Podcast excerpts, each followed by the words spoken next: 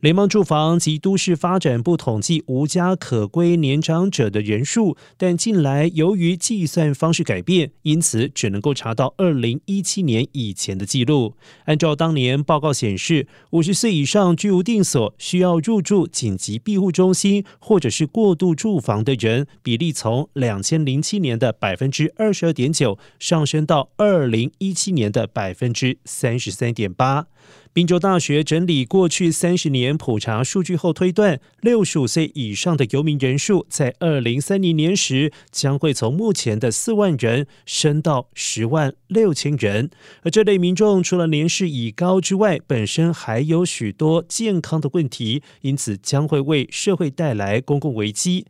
亚利桑那州跟进相关个案倡议人亨德利表示。